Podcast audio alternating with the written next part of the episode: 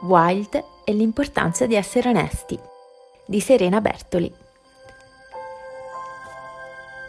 Viviamo nel mondo dell'apparenza. È da un po' di tempo che mi trovo a ripetere questa frase. Se da una parte mi sento vecchia, dall'altra mi rendo conto che non è il primo periodo storico in cui ci ritroviamo in questa situazione. Mi è tornata così alla mente un'opera teatrale di Wilde che esprime perfettamente il mio concetto. Il titolo è L'importanza di chiamarsi Ernesto. Non ho mai avuto purtroppo l'occasione di vederla a teatro. Ho di sicuro però consumato il DVD del film diretto da Oliver Parker. La storia è stata scritta nel 1895. Tenetelo bene a mente. Si tratta di una commedia degli equivoci, simpatica e divertente.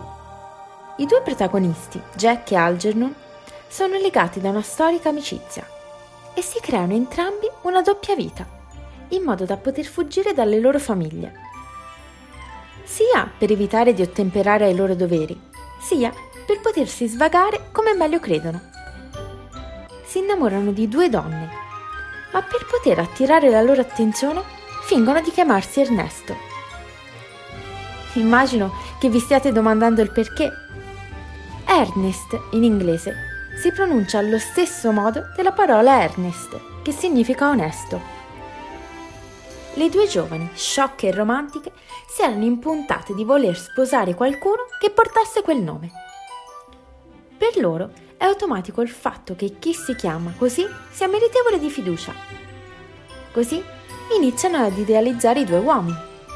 Li immaginano con un'armatura scintillante pronti a rapirle con un cavallo bianco una delle due arriva addirittura a farsi tatuare la scritta Ernest.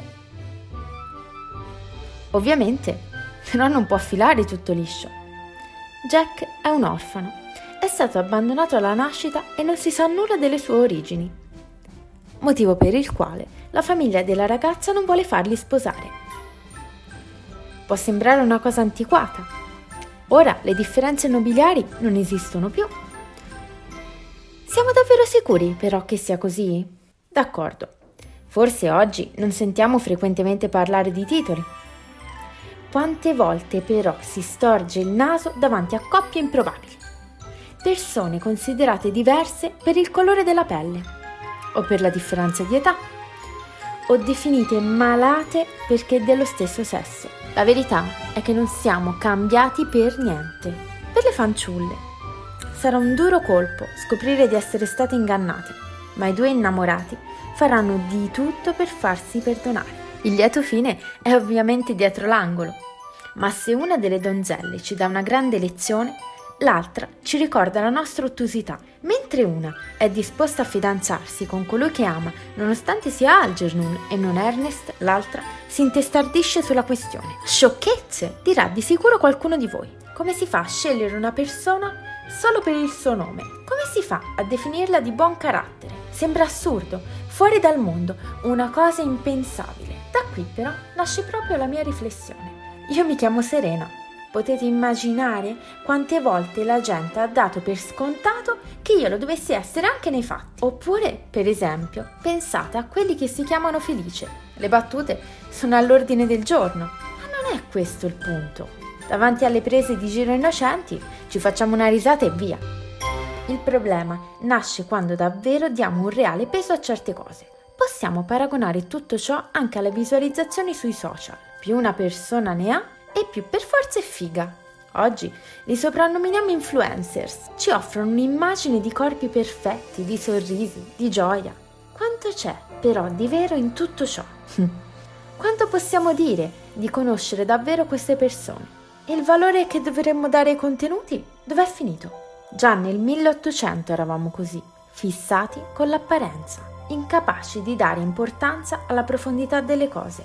Sia ben chiaro, non condanno del tutto l'immagine, perché è e sarà sempre la prima cosa che vediamo. Più bella è e più siamo invitati a soffermarci. Quello che però ci manca è la voglia di farlo, il tempo o semplicemente la curiosità. Ci blocchiamo al primo step e non andiamo oltre per vedere che cosa ci sia al di là. Quindi mi e vi chiedo, quando usiamo il modo di dire come sei all'antica, è davvero così? Forse per certi aspetti ci stiamo evolvendo, ma per altri direi che siamo sempre gli stessi, un passo in avanti e mille indietro.